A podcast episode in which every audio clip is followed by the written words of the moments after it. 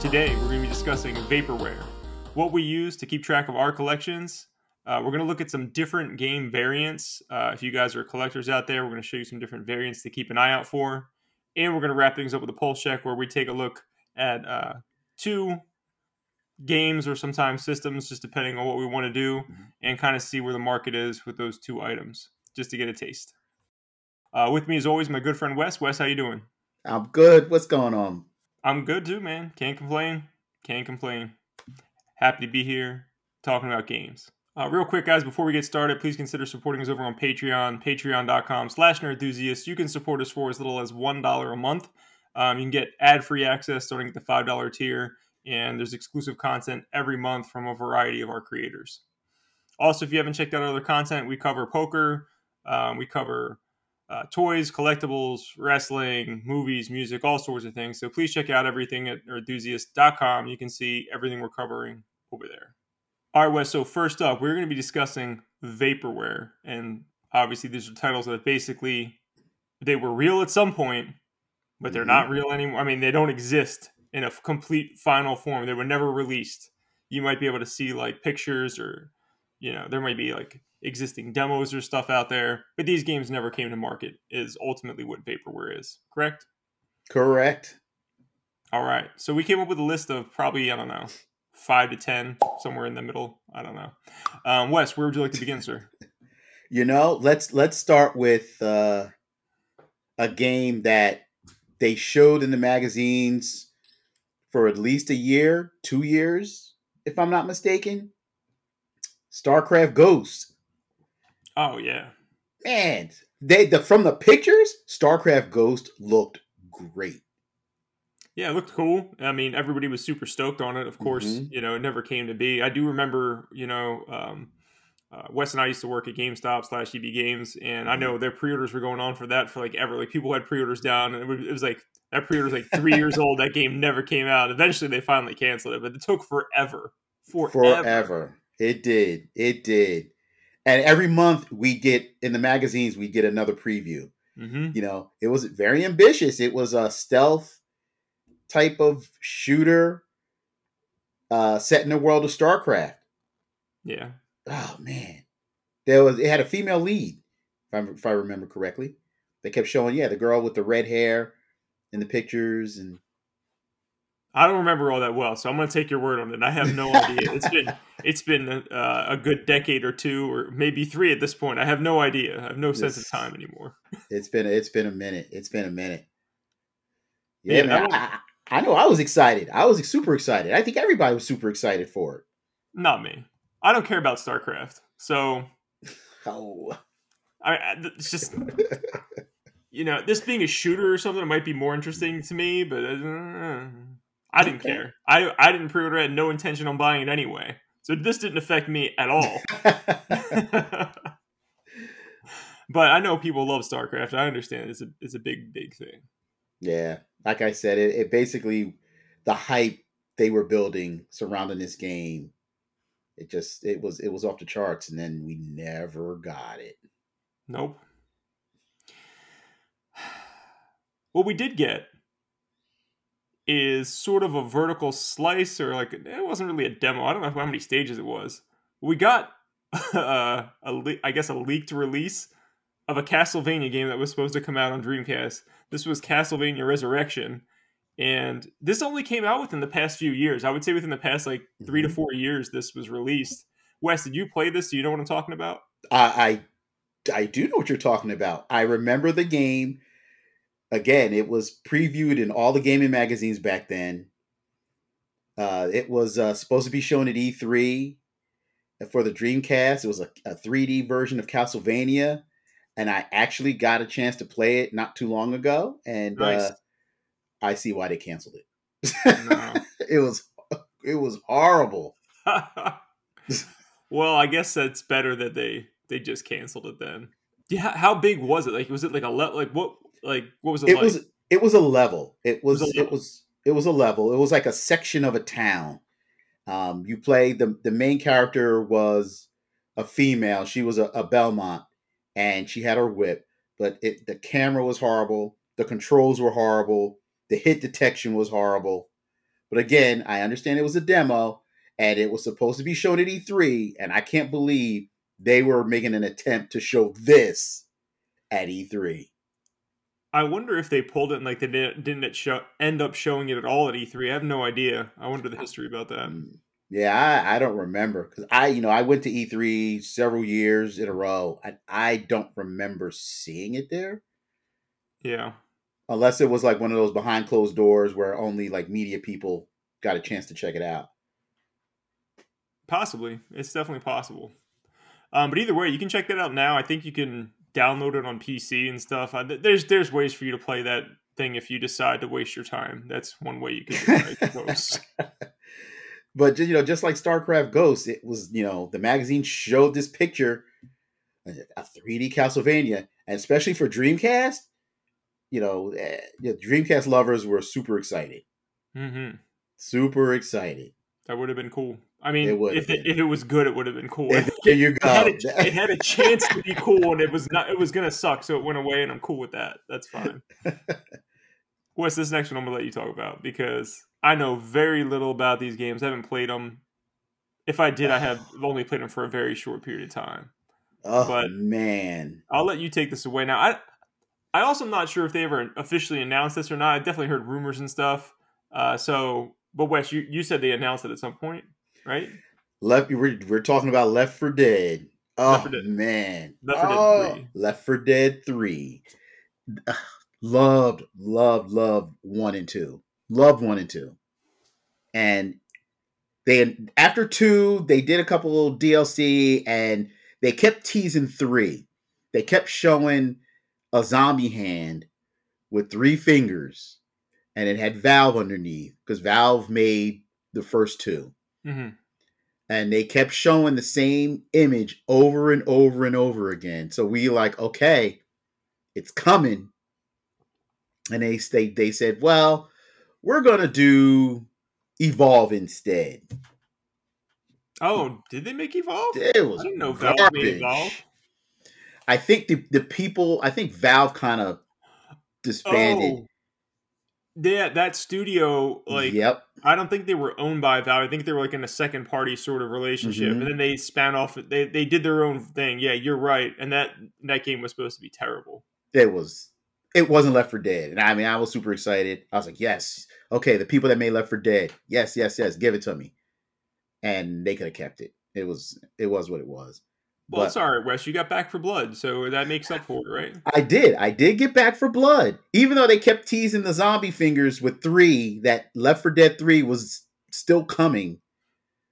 You know, I Back 4 Blood was just as good because it was identical to Left 4 Dead. They just changed the name.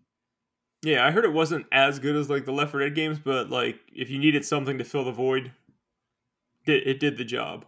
That was it. I mean, you could play single player and have like bots control your other characters, or you can jump online, play with some friends, and that's how I played Left 4 Dead. Is like you know, I, me and a bunch of friends would jump on and play, and it was it was so much fun, so much fun. Look, one game that I wanted that should have been available to play online with my friends that just got canceled and completely left me heartbroken was Time Splitters Three. oh man, Woo, one and two were fantastic. Yeah, one and two were great. It's been a long time, and that team was like, you know, that team disbanded a long time ago, mm-hmm. and then uh, this company, Embracer Group, who I did a video about a while ago. You guys can go check out about how I told you it was like a mistake what they were doing and buying all these companies. Well, it's starting to fall apart. Ne- nevertheless, like exactly, you know, what I was talking about was going to be a problem, and basically, they re you know, they managed to get a lot of the team back together and they were going to make it do time splitters. And that was like, oh, hell yeah, it's been only like 20 years. Like, let's get a new time splitters. All right, that's cool. Um, maybe Embracer's going to do some cool stuff. They just canceled the game and destroyed the studio. So the the studio doesn't exist anymore. Time Splitters is gone. I mean, they Why? could always give it to another one of their other studios.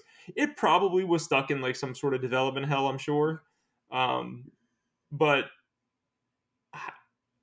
they also are in like really bad financial situations and they probably just said it's not going to be what it once was which is probably true but you don't need to give it a huge budget. Like you really don't. It's a linear first person shooter that had multiplayer also, right? So throw a few multiplayer maps in, make a, a single player campaign, call it a day. But I guess that was too complicated and would have cost too much money as well. That would have been cool because then you know the first time Splitters came out for PS2, it was fine, but then they kind of amped it up with the second one. The second one was just so good. Yeah, so good. Th- there was a third one. It was uh, Future Perfect, but they didn't call it three. I think this one was just going to be called Time Splitters three, or maybe it was going to use a different subtitle. So just mm-hmm. to be clear, there was Time Splitters one, Time Splitters two, Future Perfect. Those three did come out. Future Perfect. Wait, is that the one with the guy with the gun on the cover? He's wearing like really small sunglasses, I think. Yeah. Yeah, or some sort of like things in his eyes. But yeah, he's, he's definitely holding a gun. Well, there's always somebody holding a gun on these covers. That's true too. That's true too. I'm just trying to get my cover straight. Yeah, he's like he's like like super jacked up, you know. Mm-hmm. Yeah, that was future perfect. And all these games are just they just break our hearts, man. They tease us and tease us, and then poof, it's gone. Just like the next game on the list. And they keep teasing me, and they're still teasing me. They sent out postcards, Christmas cards with the characters. It's coming, it's coming, it's coming. And the game I'm talking about is Beyond Good and Evil 2. Wes, they, I hope you got another lifetime somewhere to pull out because that's how long you'll be waiting for that game to come out. They keep teasing us. They keep throwing little. Im- they showed images. They there was like a video uh, that showed like a demo or a cutscene. You know, like I said, there was uh, one holiday they sent out Christmas cards with the characters from Beyond Good and Evil. It was like, okay, it's coming, it's coming, and we're still waiting.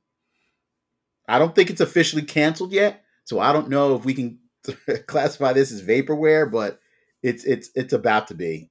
Yeah, I, I don't think it's officially canceled either. I think it, it surpassed um, uh, Duke Nukem Forever as like the longest game in development. Like because Duke Nukem was over a decade, and this has definitely been over a decade. So oh, without a doubt, um, if not this is longer. probably like yeah, this is like I think twelve years or something. So I mean that's insane. Um, I'm sure the project got rebooted a bunch of times, but to your point, they never officially said this was canceled. But come on, like Come on, just just say that it's canceled and move on. Right. Stop teasing us. It's crazy. Because the first one, the first game was was really good. It was really good. You know, I picked it up on Xbox 360, like on the back back and pat.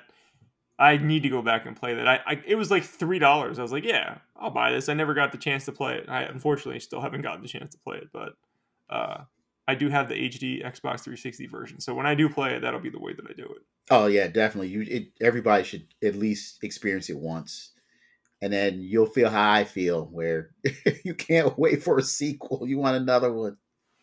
What system did you buy it on back in the day? Because you had your choice between Xbox, GameCube, and PS2. So which one did you grab it for?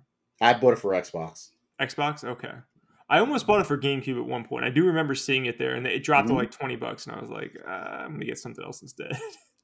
but I almost, I almost picked it up on GameCube.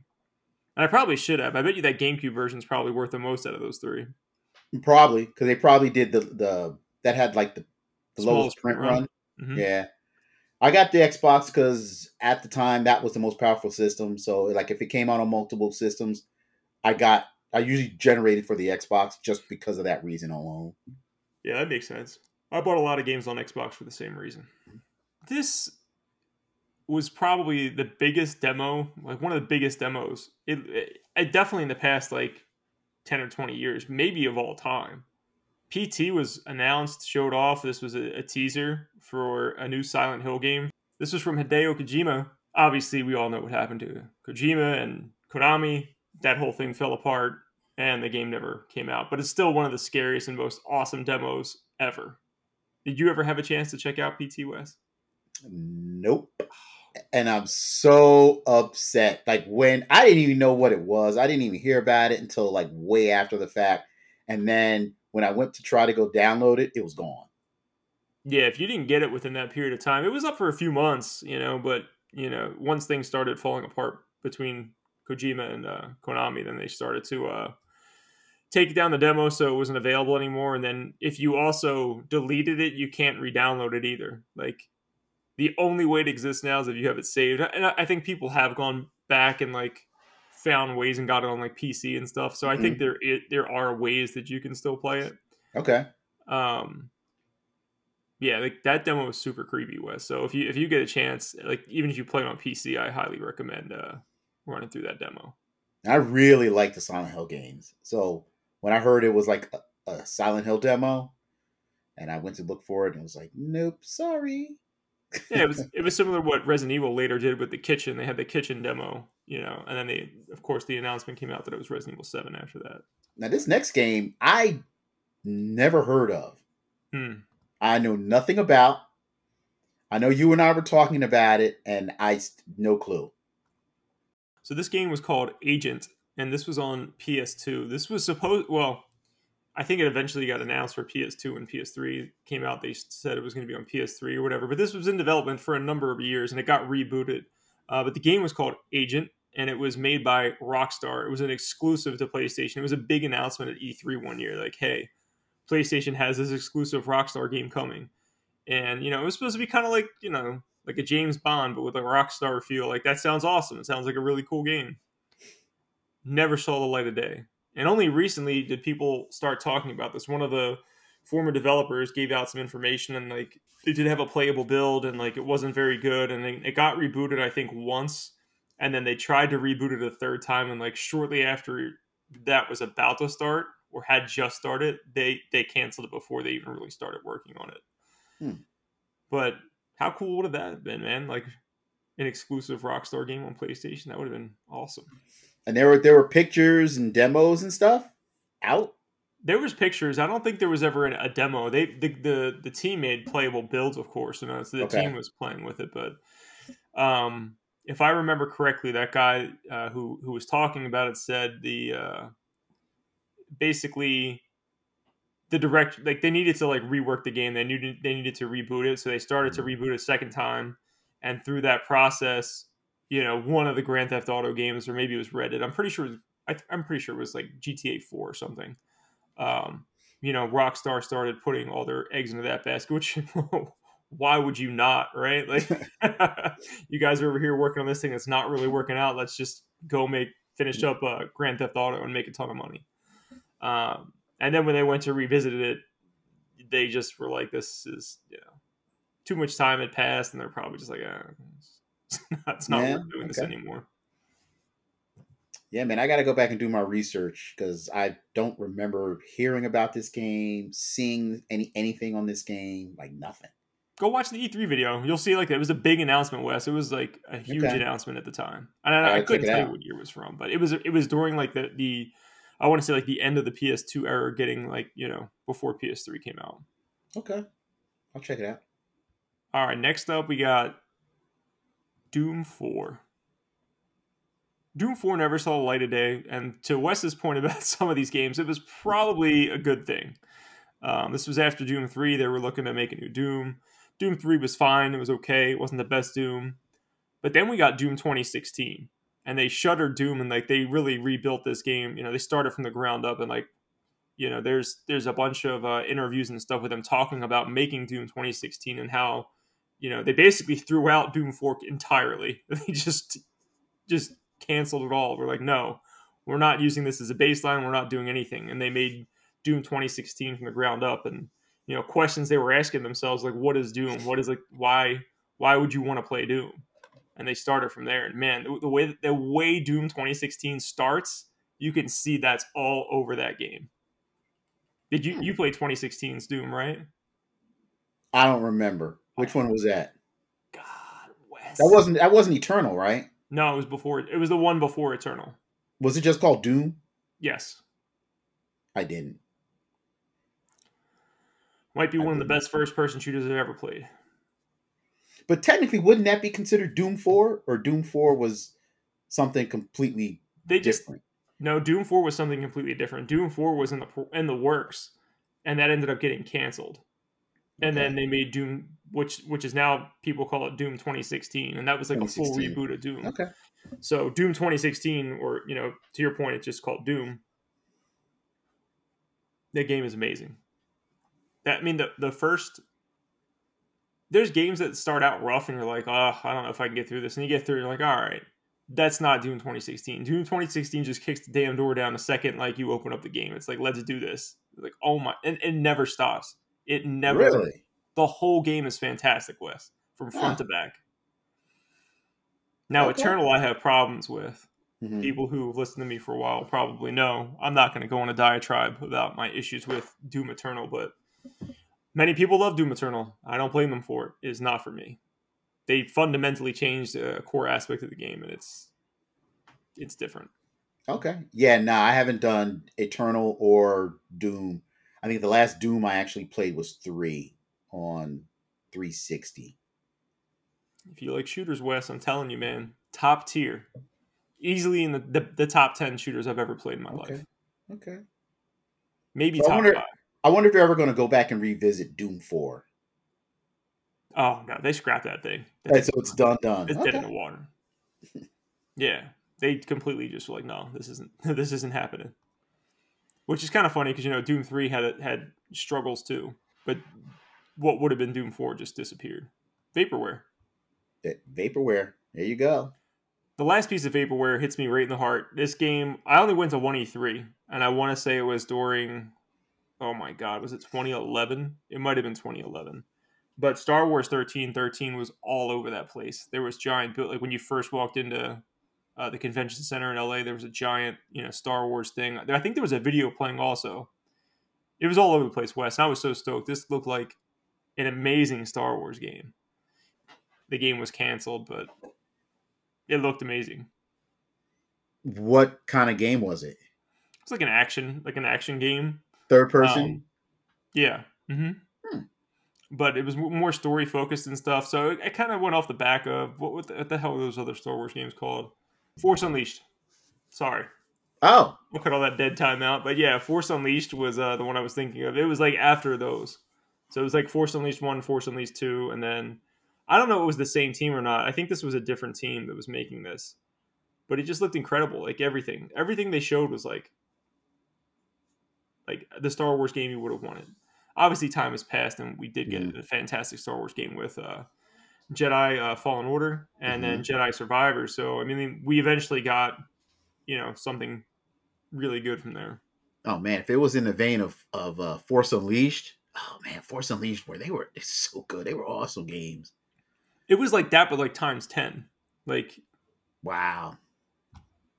and it was you know, I think there was going to be a little bit more open, not like a full open world, but I just think Uh-huh. there was going to be a lot more stuff to do than like the linearity of those other games. Okay. Well, I wonder if they're going to take some elements of that because we have Star Wars Outlaws coming out. I wonder if, which is kind of open world Star Wars game. So, like I said, some of these games that we talk about as vaporware, I wonder if they, they take some of those ideas and just kind of hold on to them and refine them and throw them into something else. Maybe see. as long as long as the same company is making them, because I'm sure there's like legalities. If you leave, you Mhm. can't take those ideas with you and try to use them elsewhere. You know I mean? Oh, Like, I'm sure. I'm sure. So if those same people, well, not maybe not even the same people, but if those, if new teams are working on similar projects, I'm sure they could probably draw something if if they have like old documents, or if some of those old people were still around. You know, Yeah, man. I mean, that's just a few games we talked about, but man, there was there's so much vaporware out there through the through history of video games. It's sad. yeah, there's tons. So we didn't cover them all here. You know, if you guys want to let drop a comment, let us know uh, some vaporware ones you would want us to cover in the future, we will check that out. So next, we're going to talk about probably one of the best apps a true collector could ever download. Matt turned it, turned me onto it, and it made my life so much easier. And it's the best thing I've ever done. If you are a video game collector, your life would be so much better if you just go ahead and download Gameye. Oh, so good, so good. They cover peripherals, but man, cataloging your your your collection. They did start covering print media too, which is uh, one of their newer things. So you can put like strategy guides on there. As awesome as Gameye is, it's free, which is crazy. I'd pay. I'd pay for this in a heartbeat. Yeah, yeah, I definitely would too. This is like if you guys, I mean, there, there's other apps, there's other things that you guys can use out there. Um, you can you can use an Excel doc like I almost did, and then I was like, "There's got to be a better way," and then I that's when I found Game um, but you know, there's all sorts of things you can do. Uh, there's other apps, but this is the biggest thing is it's free. It works extremely well, and they're always updating and adding new stuff. Like there's going to be a new database that you can use that's going to be like mm-hmm. online. It's in like a beta period now, but eventually there's going to be like a full website database that goes along with it. It won't be just an app anymore. Oh, really? Okay. Yeah, I mean, it, it still kind of functions like that when you're on there, but like I said, they're still working all, all that stuff out. But mm-hmm. they're always making updates, always making improvements. And to Wes's point, it's free. It's free. I, I just want I just want to meet the guys that created this app, and I would I would bow before them. It's it's app is so good because not only does it categorize your collection, it gives you pricing. Mm-hmm. It gives you current market value pricing. When you input a new title, and it's so easy because you can either scan the barcode or enter it manually, and then you can determine if it's a loose, if it's complete, if it's still sealed, and it gives you a price based on what you input. It's oh so easy. I love this app. I love this app. Yeah, it's um it's phenomenal. It works super simple. Um, there was a big update in the past few months that that kind of recategorized some things. So there was a point where like you could add stuff and might, they might be added like 15 times, and you might have the the one version that's not really being tracked on there. But they've kind of updated it now where they purged everything. So if you were an existing user, you had to kind of figure that out and move some stuff around. But if you're a mm. brand new user, you're not going to have that problem at all. You're going to know, you know, what the right one to add is. There won't be really any other option. Okay. Um. Yeah, the, the other thing I like about it is how you can you can sort by systems. So if I wanted to just look at my NES collection, I could do that. Mm-hmm. You know, it'll give you uh, it'll give you an overview price of the entire NES, you know, library that you have on your collection, and they'll give you like an estimate of like how much that library is worth, and then it breaks it down individually per title. Mm-hmm. Um, and these prices are all, you know, I'm sure they're tied to like eBay or price charting or something like that, but it is always updating and getting, you know, right, you know, pretty damn accurate information. You know, the, the, I've never seen anything on here that's far off from, you know, what the going price should be. It's it's mostly pretty accurate. Yeah, pretty much. And then another cool thing when you are in your system and looking at games for that particular system, it tells you your top three most expensive games in that in that category. So if you pull up, you know, Nintendo 64, it'll show you your top three games in that for that system. It's just I was like, man, this this app gets better and better. It does. They keep they keep improving it. So if you guys don't have Gameye, uh, it's a strong, strong recommend from both Wes and I. Go download it. It's free. It's on iOS. It's on stinky Androids. If you're like Wes. um, but yeah, it'll work on there. And again, the website will be up soon. Um, I don't know when exactly. I just know that they're working on it because I signed up for like the beta and stuff. And man, when that website's up, dude, that's going to be awesome. I want to be able to do so much more stuff. Uh, I know. I am really, I'm really curious to see what they do with analytics because I, I bet you there's going to be a ton more. Because these guys are clearly pretty nerdy, right? I guarantee you there's going to be a lot more analytics and, and like things you can filter through. I'm going to be digging into that hardcore, just being like, all right, well, what are you know? Because when you go to price charting, you're trying to look up like, all right, well, what are the most mm-hmm. expensive N64 games? You can find it, but it's like kind of convoluted and like Mm-hmm. It's random crap in there too. You know, it's not just games. It's like, well, what is this? Like, well, this this shouldn't really count. Why is this on here? And I'm sure they're going to filter out all that stuff. Like, they're collectors. They're gonna they're gonna have it in a functional way that makes sense. You know. Oh yeah. Oh yeah. And you know the cool thing is to also too. It's uh, it doesn't track just physical. It if you have digital, you can input digital also. That's a good call, Wes. Yeah that's that's really important if you if you go to buy you know i buy stuff digitally and physically so if i go to if i'm at like a convention i'm like oh crap did i buy this i don't know and you just grab your app and check hmm because there's a ton of stuff I have digitally that might have slipped my mind. Right, I, I know a lot more of my physical games than I do my digital ones, but it's always good to have a reference point. Oh yeah. Uh, when I go game hunting out in the wild and I, I pull out my Gameye, it just see what I have, what I don't have. But it's just it's so good. Now I just want to let everybody know we are in no way affiliated with Gameye. No, they don't sponsor us. They Nothing. don't pay for any anything. Um, I just think this is the best app I have ever downloaded. yeah, it's worth the the investment of of doing this and hitting yes because it doesn't cost you anything again. Right. I mean, it's depending upon the size of your collection. It's it's a little time consuming initially because you have to input every game into your into the app. But right, once you have you, do it it, what you have. That's right. it's it's it's it's there. Um, I think the only and this is this is me really nitpicking. I think the only downfall for me, and it's maybe because I'm on Android, is when I get a new phone and try to import my Gameye to my new phone. It's it's not easy. I haven't had a new phone in probably three or four years, uh, so I don't know what that's going to look like when I get a new one. But if I if I had it on my phone before Mhm. then, I had no problems. But I have an iPhone, so Yeah, I know when I got a new phone and I tried to import my Gameye from my old phone to the new phone, and I had to download like an extra app, yeah, like an Explorer app to to save my file to my Google Drive and then upload it, but then it wouldn't upload into Gameye. It kept trying to upload into like a whole nother app. they they do it all, man. and It's free. Come on, get in there. Everybody get your Gameye on. Yeah, and if they if they end up charging for you guys in the future, just pay them the five or ten, whatever the hell they charge you. It's worth it. Like, you, just use the app for a few months, and you're gonna be like, "How are these guys doing this for free?"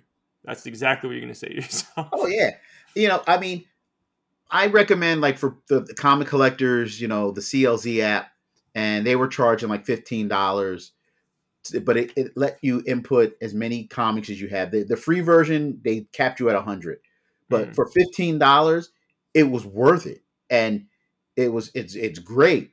So, I mean, Gameye is free. Come on, y'all, get on it.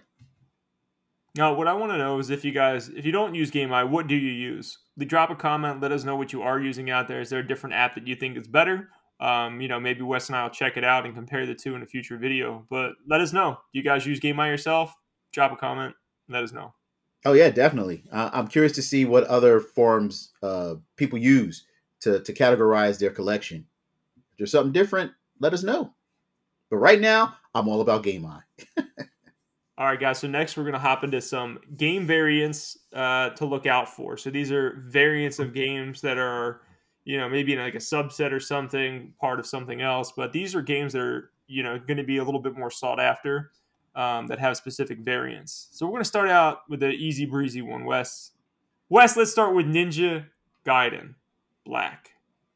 So now, now this has been a, a long time, so I'm not going to hold against you. But do you remember the differences between the original Ninja Gaiden and Black? I do. I'm trying to remember. So I want to say Black had an, an additional. Not that the game the game was hard as it was, but I think Black had a it an additional difficulty setting, and it added a few extra levels to it. If I'm if I'm not mistaken, I could be wrong, um, but I want to say that was like one of the differences. It was something along those lines for sure. The, the, the harder level sounds right, even though, to your point, it was hard as hell to begin with. And uh, there was definitely extra content in the game. I don't know if there was Mhm. additional levels, but there was definitely a significant amount that would make you want to. I, I've traded in my regular version and bought the black version. You know, I don't even have the regular version anymore. I only have the black version. But that is definitely the one that's more sought after. It's a little bit more expensive too. hmm Yeah, I want to say it could have. I consider Black like the director's cut. Yeah, kind of like that. That's a good way to put it. Yeah, so you had the regular Ninja Gaiden for Xbox, and then I think it was what a year later it, they came out with Black. Yeah, it was probably around a year, year and a half later, somewhere around there. But uh, Black is going for a loose copy today, sixteen dollars. Complete in box, you're looking at twenty six bucks, so not too expensive at all. If you got yourself a sealed copy, you're looking at ninety four dollars. Uh, and again, these are on the original Xbox. Yeah, that's not that's not crazy. You No, know, it's really not that bad. I mean, even for a complete box, you know, under thirty bucks for such an awesome game.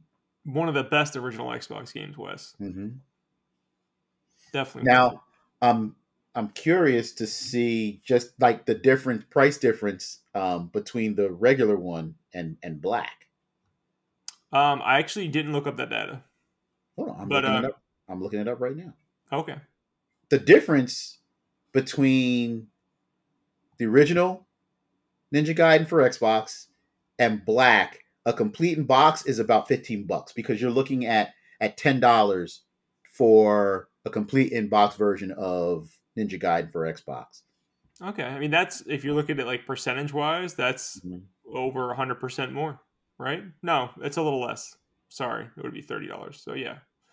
Um, still about 85 or something. That's that's a pretty big percentage increase. Yeah, yeah. So I mean, it's like I said, it's not crazy, but it was uh, it's definitely worth picking up. For sure. Oh, wait, you said it was $10. Yeah, it was over 100%. I'm an Yeah. idiot. Yeah, hundred percent.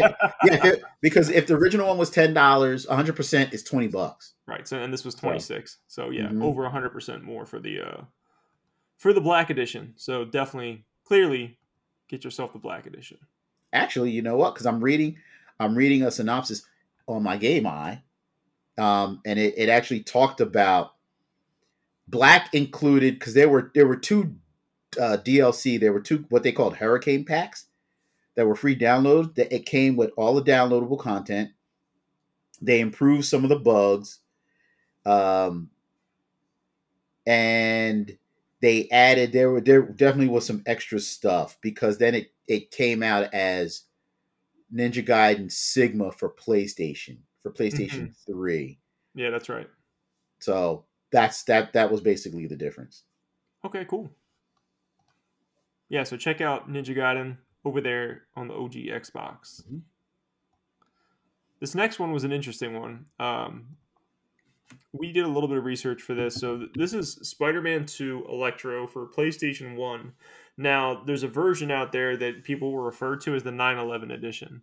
And basically what had happened was obviously 9/11 happened, right? Well, the end of the game and I think different sections of the game there are uh, the twin towers were inside the Mhm. game and I think the final boss you actually fight on the, the twin towers and they they basically edited the game to remove references to it. This it was probably too too fresh in people's minds uh, for them to want to leave that in the game, so they removed it. Now, if you get a PAL version, it still has that in there, but if you have the North American version, it, it does not. And Hmm. for the longest time, nobody you know really had an idea of how you know. Basically, the question was this: Is there an identifiable way of you telling from the outside of the case, you know, without putting a disc in and finding out, is this the 9/11 edition or is this the regular one? Um, so we do need to give credit to somebody because we I, I actually checked out a YouTube video from this person. His name is Jason. Uh, his uh, channel is Game Rave TV, and the episode that we're going to be using is uh, well, he actually let us put the footage in here, so you'll probably see some clips. Uh, but the title of the episode was Spider-Man 2 Enter Electro 911 Variant Hunter. So you can check that out over on his channel. But basically, what he discovered was this: the 911 version uh, had to be the earliest version of the game, and the original print that wasn't really released to public. I'm, I'm assuming this was like to internal people, um, you know, probably at PlayStation, and then whoever the publisher was probably had copies of these. But in the back where the barcode is, this was a common thing that PlayStation did with their games because I have a bunch of them. They would hole punch the barcode Mhm. And that hole punch basically is the equivalent of them saying this game is not for resale. Yep. And so Jason went online, he found the hole punch copy, and his theory was these this has to be the earliest version of the game. So he's going to buy a hole punch copy. Uh, he bought a sealed one, open that up for the first time to make sure. You know, he. I, hey, it had to be done. It was for research. I know. So I don't want to ruin this whole video. I want you guys to go watch this video on his channel, but I do need to go over the outcome. The outcome was that hole punch version most certainly was the 911 edition. So if you need, if you're out in the wild and you're hunting for the 911 edition, flip that bad boy over, and if there's a hole punch through the back, you're probably on the right path. Now, to his point, who, people could swap discs. Who the hell knows? Until he put the game mm-hmm. in the system and played it, you don't know until you're in the menus because it looks the same on the outside, other than that hole punch. Um, but that's the variant that you guys want to look out for, and that's why I wanted to explain all that. So, Wes, you want to go over the pricing because I'm tired of talking about this. yeah, definitely. Well, the, the pricing we're going to give you is um, from August of last year, 2023 to today. So, a loose copy of the 911 edition, which is just the disc, you're looking at 100. One one thing to, to reference when we used Game Gameye for the prices that Wes is about to give you, this is the PAL version. There was no North America version listed on Gameye, so we're using the PAL version for these prices. Go ahead, Wes. Yep. Yeah, no problem, man. You're looking at $107 for just a CD. A complete in box, you're looking at 145 That's kind of hefty for a PlayStation game. Yeah. It really is. I'm like, wow. Especially um, PAL version. yeah, yeah, for real. And then a sealed copy, uh, you're looking at like 378 bucks. Oh man. For Spider-Man 2, Electro. Like the game, the, the first one was was really good. It was enjoyable. The second one, okay, yeah, it was pretty much a, a lot of the same, but never I never would have expected the variant to be worth that much money. Yeah. You, you know what's funny? I recently found out about this variant too. I, I don't even know how I stumbled across it. No idea. But when I started hearing about it, uh, uh we knew we were going to cover it on this. So then I started doing some research. And I'm like, well, I, I, was asking myself the same questions like, well, how the hell do you know if you have this version? Mm-hmm. And then I'm looking at it and I find Jason's video and it's like, it was only from four months ago, Wes. He just did that video four months ago. You would think this was like from year. No, no. Yeah. He just figured out a solution to you know identifying the game from the outside, which is awesome because you don't have to pop the disc in. You can relatively guess. If it's sealed, then you're good to go. But if it's not sealed, you know, then you're taking a gamble whether someone switched the disc or not. You know. Yeah. So now, I mean, being it, it was only four months ago, it just makes me wonder. It's like, is that game out in the wild? Like, you know, how many how many are floating around? I don't think there's too many, and I think something like that, the price is probably going to go up, especially as more collectors get their eyes on it. Mm-hmm. I can only imagine it going up. But if you have a hole punch copy, what I'm more curious about is how many people actually have one that's not a hole punch copy that has the 911 variant on it. Because again, I'm not saying that those don't exist. What I'm saying is the hole punch is an identifiable way of you knowing that it should be the 911 version of the game. Mm-hmm. You know, if you if you just buy one that's not that, you're taking a total gamble. Yeah, yeah, I hear you. Um, so yeah, that's that's one of the more interesting ones that we have on here. We're actually going to start moving up a little bit in the prices though. So the next one we wanted to look at was Resident Evil. Now there is two different versions. There, I'm sorry, there are two different versions of the director's cut. So the director's Correct. cut itself has two variants. There's a two right. disc version and a, and a single disc version, and there's also Resident Evil long box we're going to look at. Wes, where would you like to begin with these three Man, variants of Resident I know. Evil? It's like you had we had the regular long box, which was the original Resident Evil that came out day mm-hmm. one, and then Sony decided to go from long box to jewel case, mm-hmm.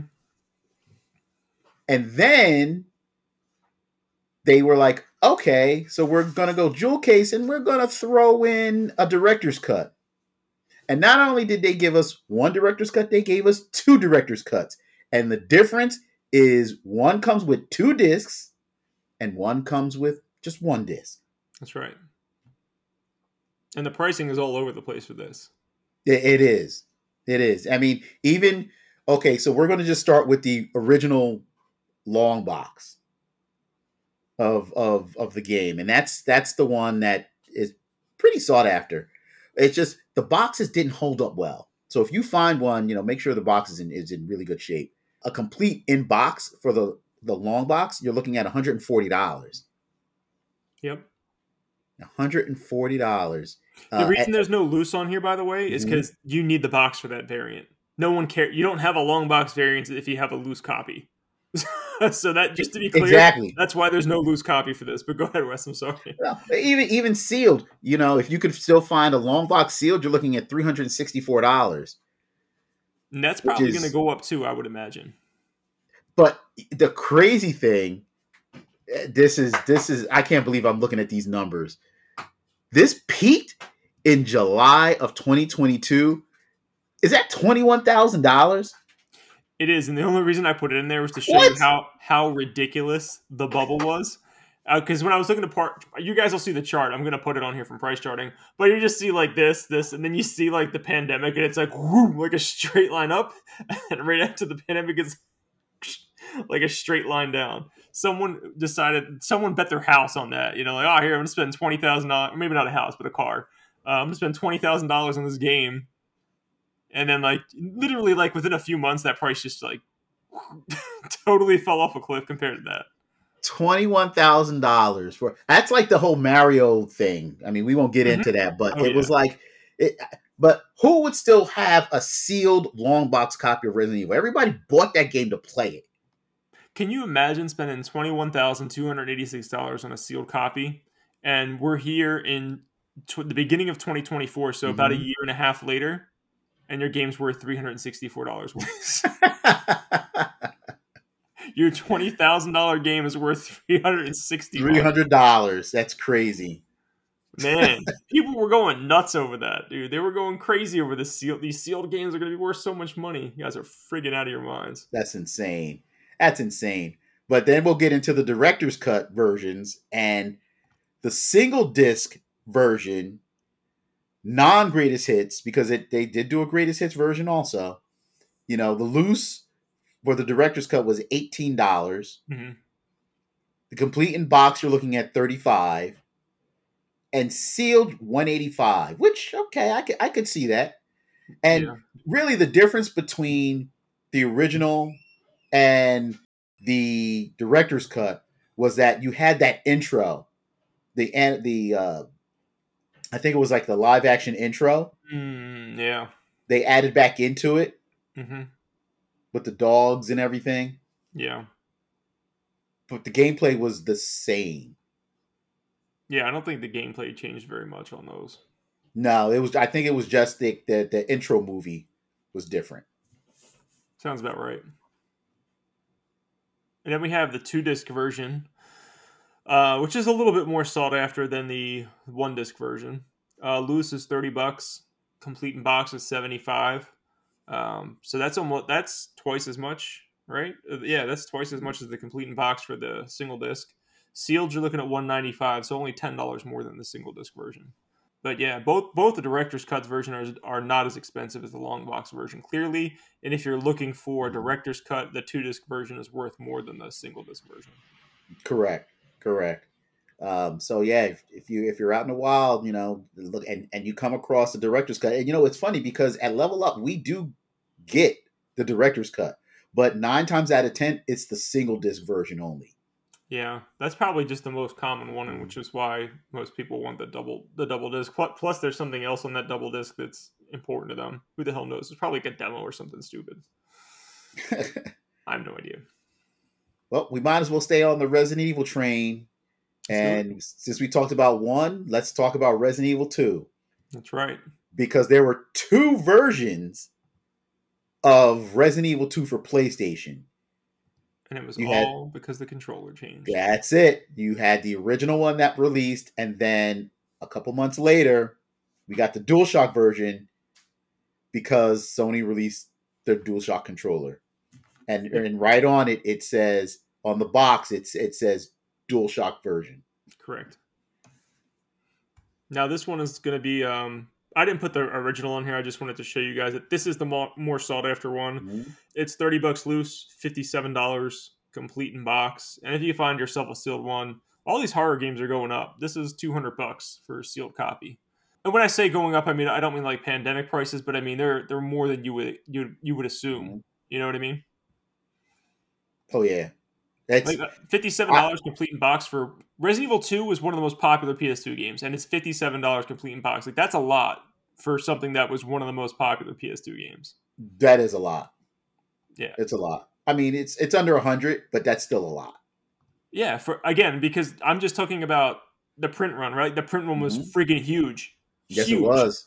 and fifty-seven dollars. So you can see it's still you know pretty sought after. We got to talk about this one again. So if you guys haven't watched our videos, we, we did we did talk about this. I think I don't know two three months ago, something like that.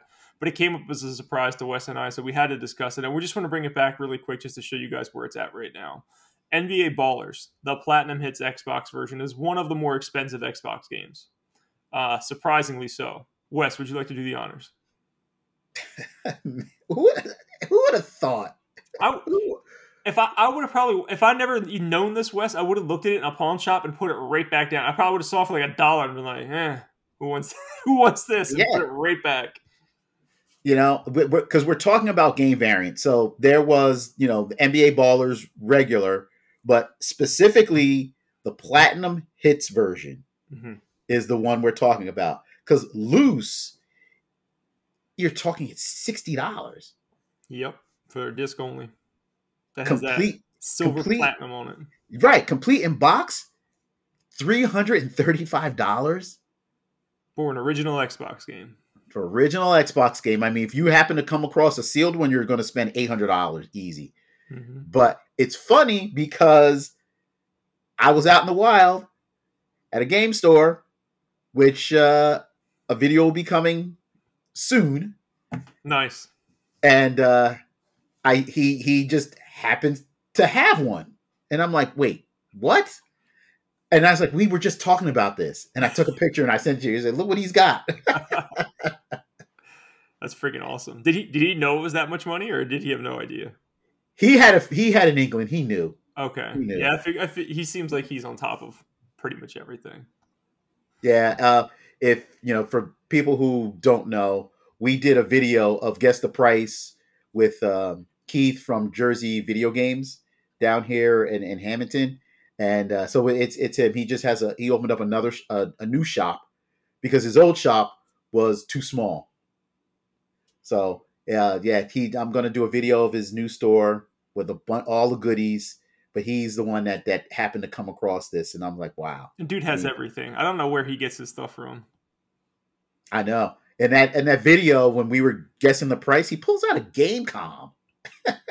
what? I would have never thought about Game.com again for the rest of my life. if He didn't pull that out. I was like, wow. it's like, uh, I haven't seen one of those in a lifetime. I know. I know. But yeah, man, NBA Ballers Platinum Hits. That's that's definitely one of the variants. If you're out there looking, that's the one to get. No doubt. Wes, have you ever played Clay Fighters? I did, and I liked it. Did the Genesis one or the N64 one? Which version did you play? Did you play them both? I you know what? I bought them for both. I did because the Super Nintendo one looked better. Oh yeah, there was a Super Nintendo one. That's right. Yeah, Okay. the super the Super Nintendo version looked better than the Genesis version, and it was it was claymation characters in a fighter. Mm-hmm. Uh, so yeah, so I do remember I do remember Clay Fighters, and it, it was it was what it was. It was enjoyable. It was different. It was different. It was- I think I rented different. it on Genesis, and I was like, "This is fine." It's, it's nothing I would have been rushing out to buy. Like it was a fine little fighting game, but when it got to N64, it was it was mm-hmm. 3D, right?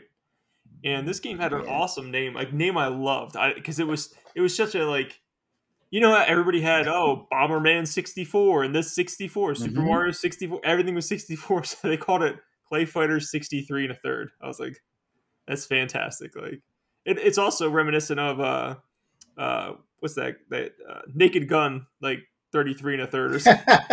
like that's awesome, man. Anyways, I always like the name, but the version we're talking about is a blockbuster exclusive version, uh, which you could eventually buy. You know, they sold these at some point, uh, but the print run, print run was very low. It's one of the most sought after N64 games. Would you like to do the honors, Wes? Ooh. Oh my goodness. If you come across a Clay Fighters, uh, the the sculptor's cut, it's going to set you back just the cartridge eleven hundred dollars, eleven hundred and seventy one to be exact. Mm-hmm. That's Just for the cartridge. Just for the cartridge. If you are fortunate enough to keep your box and the instructions with it, complete in box, you're looking at fifty eight hundred dollars. Mm-hmm. Because again, these are blockbuster games, so they probably threw away some of those boxes, many of those boxes, or like just didn't care. When they sold these, they probably sold most of them loose or like in one of those plastic blockbuster cases. I was going to say yeah, because if you bought like stuff from Blockbuster, you you always got like the the plastic Blockbuster case, and it was Mhm. like just the game. maybe you got an instruction booklet if you were lucky, but that was probably Maybe. about it. maybe but even still like if if you happen to come across a sealed one it's going to set you back almost $18000 Again, no, who has a you know this happened to like those things got lost somewhere. That's how they're eight, they're eighteen thousand dollars because there was boxes in them that got lost. Mhm. or someone dropped one behind something in a blockbuster and they never thought about the game again because not many people probably did. And then eventually they tore down the store and they found it. That's that's the way i imagine them finding Yep. sealed copies of this game. Yeah. I, you know i'm i'm just thinking about the print run. Well it was a blockbuster exclusive so And I'm Blockbuster sure was a big chain but you you It gotta was. imagine that they weren't having like what's the most a blockbuster would have? Like let's talk about a blockbuster in new york city right? Or los angeles mhm. how many copies of this game do you think were on a, a, a blockbuster in la clay fighters five tops if five that tops, and that's at a If major that. city. So I'm assuming most stores got one, right? Uh, you you would have maybe two, maybe two, maybe but the major cities getting like five. hmm So if they had like you know, I don't know. I'm just saying the print run's probably like sub five thousand, definitely below ten thousand. oh uh, yeah probably probably But- I think that today the lowest print run you can get of any game is a thousand copies. Like if you were to order a game for Mm-hmm. PlayStation to print, you have to order in like like thousand is like the minimum you can order. So back then you would figure thousands also the minimum they could order. So maybe Okay. there's only a thousand, but there was probably more than a thousand blockbusters. I would imagine. Like what this is like peak blockbuster, right? oh yeah because you figure every state had a blockbuster Oh, I would say every state had multiple blockbusters. Like you know, many blockbusters. Think about how many would have just been in New York or L.A. Mhm. Bro, I'm just thinking, man. You know, there's like one blockbuster still in existence in the United States. It's in Bend, Oregon.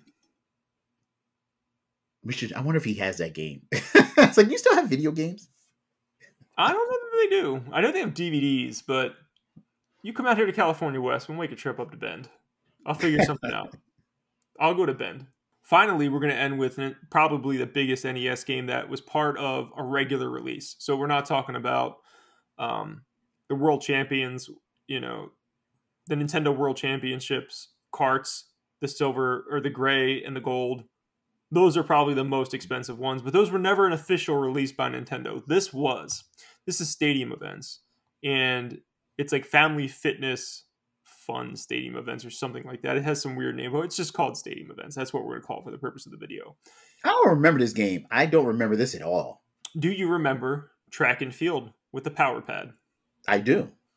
Okay. This that was the same game reskinned.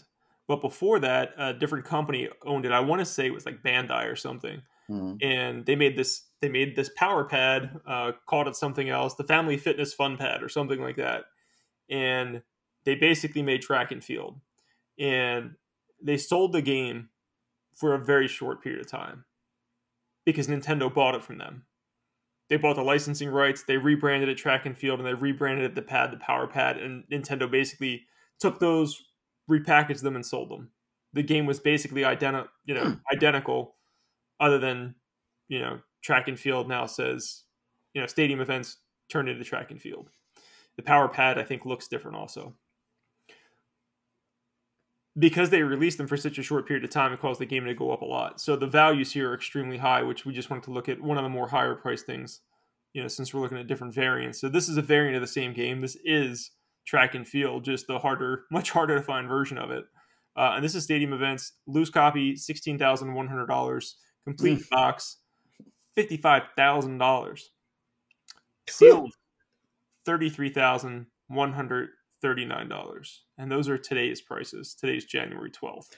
So I'm wondering why the complete in box is more expensive than the sealed.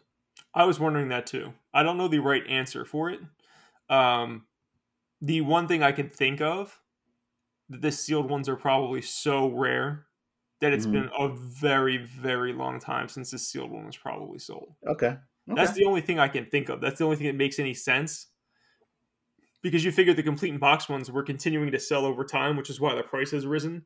Mm-hmm. And maybe that that sealed one, you know, just hasn't been sold in a really long time.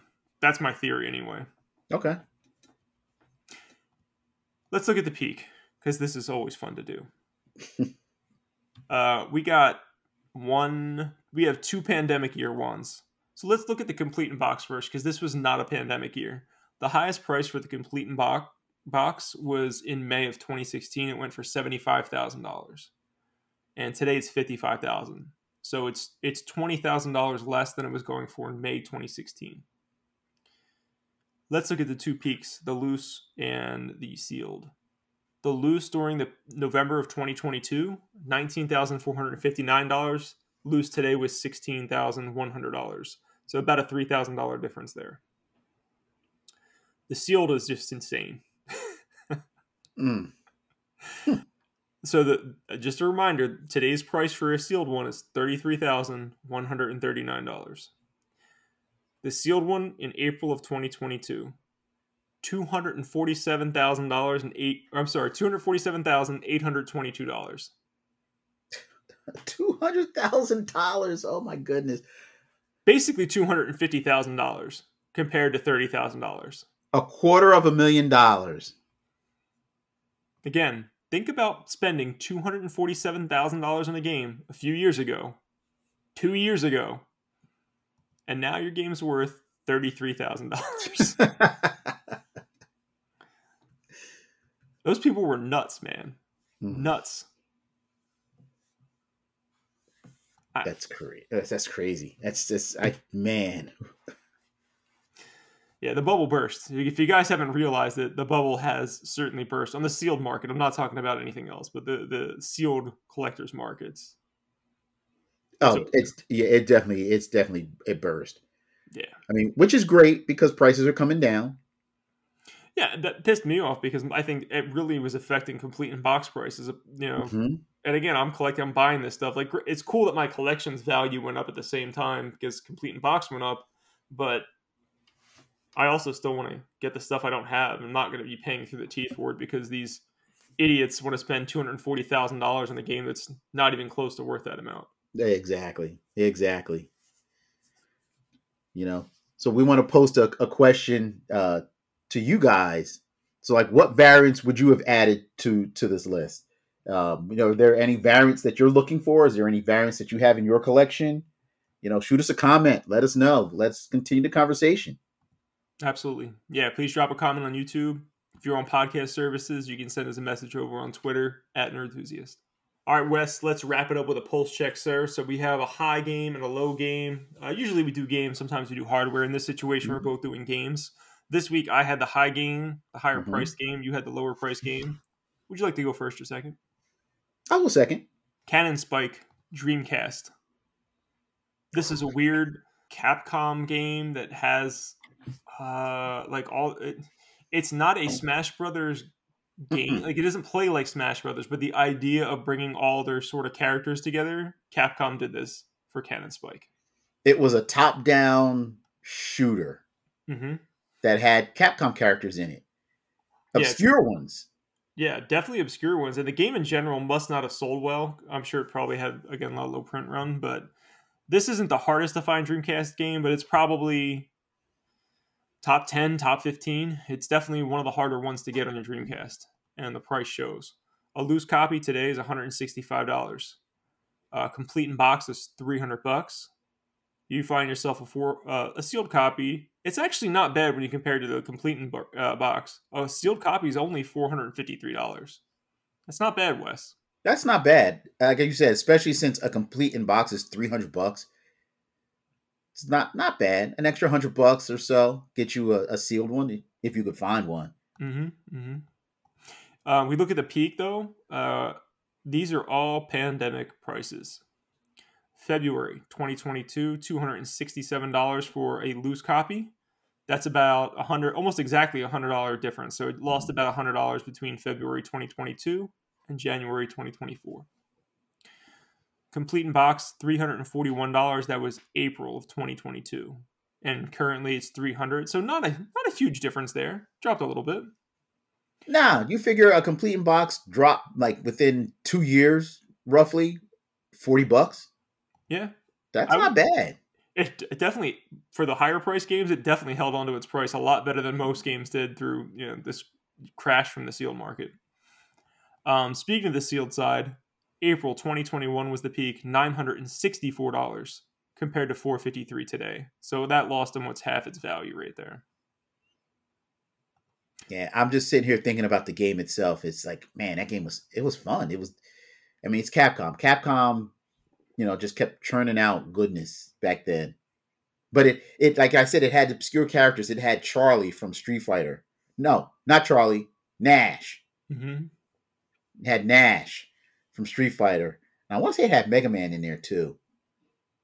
Yeah, I, I, never played it, so I'm not sure, but I, I would definitely pick this up. I have I have a lot of the heavy. Well, let me not say a lot. I have a good amount of heavy hitters on the Dreamcast, and this is one I would like to get in my collection. Yeah, it was it was fun. It was a lot of fun when it came out. I haven't played it in a while. I think I may want to dig it out and play it again because it Heck was yeah. It was it was fun. It was a lot of fun. It looks awesome. All right, Wes, you're up, sir. So my pick is I don't want is it is it an obscure game? I don't know. I would say but, it's more of a like a niche game. I don't. Yeah. It's kind of it's so. not it's not really obscure. It's uncommon. It's not something you're going to see every day, but it's also not like the hardest game in the world to find. Which is true. So there was a PC game uh, that came out called American McGee's Alice. And basically, it was a goth version of Alice in Wonderland, but it was a platformer. Mm-hmm. You know, Alice, the cover had Alice with like black hair. She had, you know, the traditional blue dress with the white apron, but she was holding a knife, a bloody knife, and blood splatter. When I first saw this game, I was like, I gotta play this game.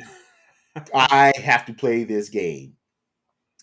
Fast forward a couple years later, we get a sequel, and it's called Alice: The Madness Returns. And the cool thing is that if you have never played the first one, they give you the first one with the second one, so you get both games. Oh, I didn't know that. Yeah, so, which is, I, am like, that's kind of cool. Uh, again, it's a twisted take on Alice in Wonderland, and you know, today, if for this game, and I, we're talking about the 360 version because well, it came out. Before you get in the price, let me ask you a question. What did mm-hmm. you think about it? I enjoyed it. I enjoyed it a lot. It was it, the controls were a little funky sometimes, oh, but man it was it was it was it was worth the wait. I really liked it a lot. Yeah, it always looked cool. Uh, I ended up buying it again digitally on the Xbox 360 mm-hmm. for like four bucks, maybe something like that. I just I haven't played it like half my other games. yeah, you know, it's not it's not crazy expensive because you know today a loose CD is twenty six dollars a complete in box is only a dollar more, twenty seven. That's nothing. And if you find a sealed copy, you're looking at sixty five dollars. So even a complete in box is twenty seven dollars. That's not bad because it gives you both one and two, so you can experience both games. Yeah, and it, and like I said, that this game is probably at least uncommon because I, I would say if you go into most retro stores, you're not going to see this. You know, if you walked into 10 retro stores, I think if you you'd probably see them in like 3 out of 10 would be my I agree. I agree. Uh, now, I don't think too many people bought it. Uh, we get it. I've I've seen it in on our store and Level Up a, a couple times, hmm uh, but it does sell. It's like if it's on the shelf, it, it doesn't last too long. Yeah, because it's like like I said, it's kind of uncommon. It's a weird like little Mhm. oddity. It, it would be something a collector would pick up in like just a few seconds. Like, oh, that's interesting. Yeah, yeah, exactly. But you know, the for for the peak, you know, the peak for uh, loose and complete in box was in November, um, and November 2011, and it peaked at thirty dollars for for loose, and thirty two dollars, which was May of 2020, right at the start of the pandemic, which was that's not that's still not too bad. So I mean, you figure the complete in box between then and now only dropped five bucks. Yeah, that's nothing, man. Only that's really dollar drop. nothing at all. Yeah, that's not. Nah, that's cake. And the sealed one, it peaked in May of 2023 at ninety dollars, still sealed. So, you know, we're looking at roughly like a twenty-five dollar dip uh, Yeah. between then and now for a sealed copy. But I, I've never seen a sealed one like now. It's, if I do find it, it's they're usually complete. Mhm. even in the wild i'll go and i'll I, if i see it on the shelf it's it's usually complete but it's uh it's it was it was a, a interesting game Yeah, something I definitely need to check out in the future. So if you guys want something weird, interesting, and kind of uncommon, check out. Uh, what was his name? Something. McGee. american american mcgee's alice How could you forget that name? Dude, Check it it's out. a bl- it's a bloody version of alice in wonderland everybody should play it Absolutely. All right, guys, that's going to do it for this edition of the Nerdthusiast Gaming Podcast. Thank you for joining us today. I really appreciate it. Um, again, with me as always is Wes. Wes, where can people find you? you can catch me on instagram at grendel5xbx and at level up entertainment at the hamilton mall in mays landing new jersey if you're ever in the area stop by let's talk video games let's talk comic books you know let's chat Uh, my name is Matt. You guys can follow me on Twitter or X, whatever you want to call it, at from NJ2CA. The two is a number two. Follow the company as well. It's at Nerdthusiast on all social media platforms. Consider supporting us over on Patreon. Patreon.com slash Nerdthusiast. You can support us for as little as $1 a month, and we do really appreciate your support over there. Quick shout out to Peter for supporting us this month. Thank you, Peter. We truly appreciate you as well.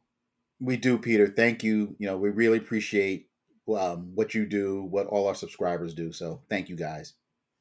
Indeed. All right, guys. Until next time, y'all take care. Have a good one.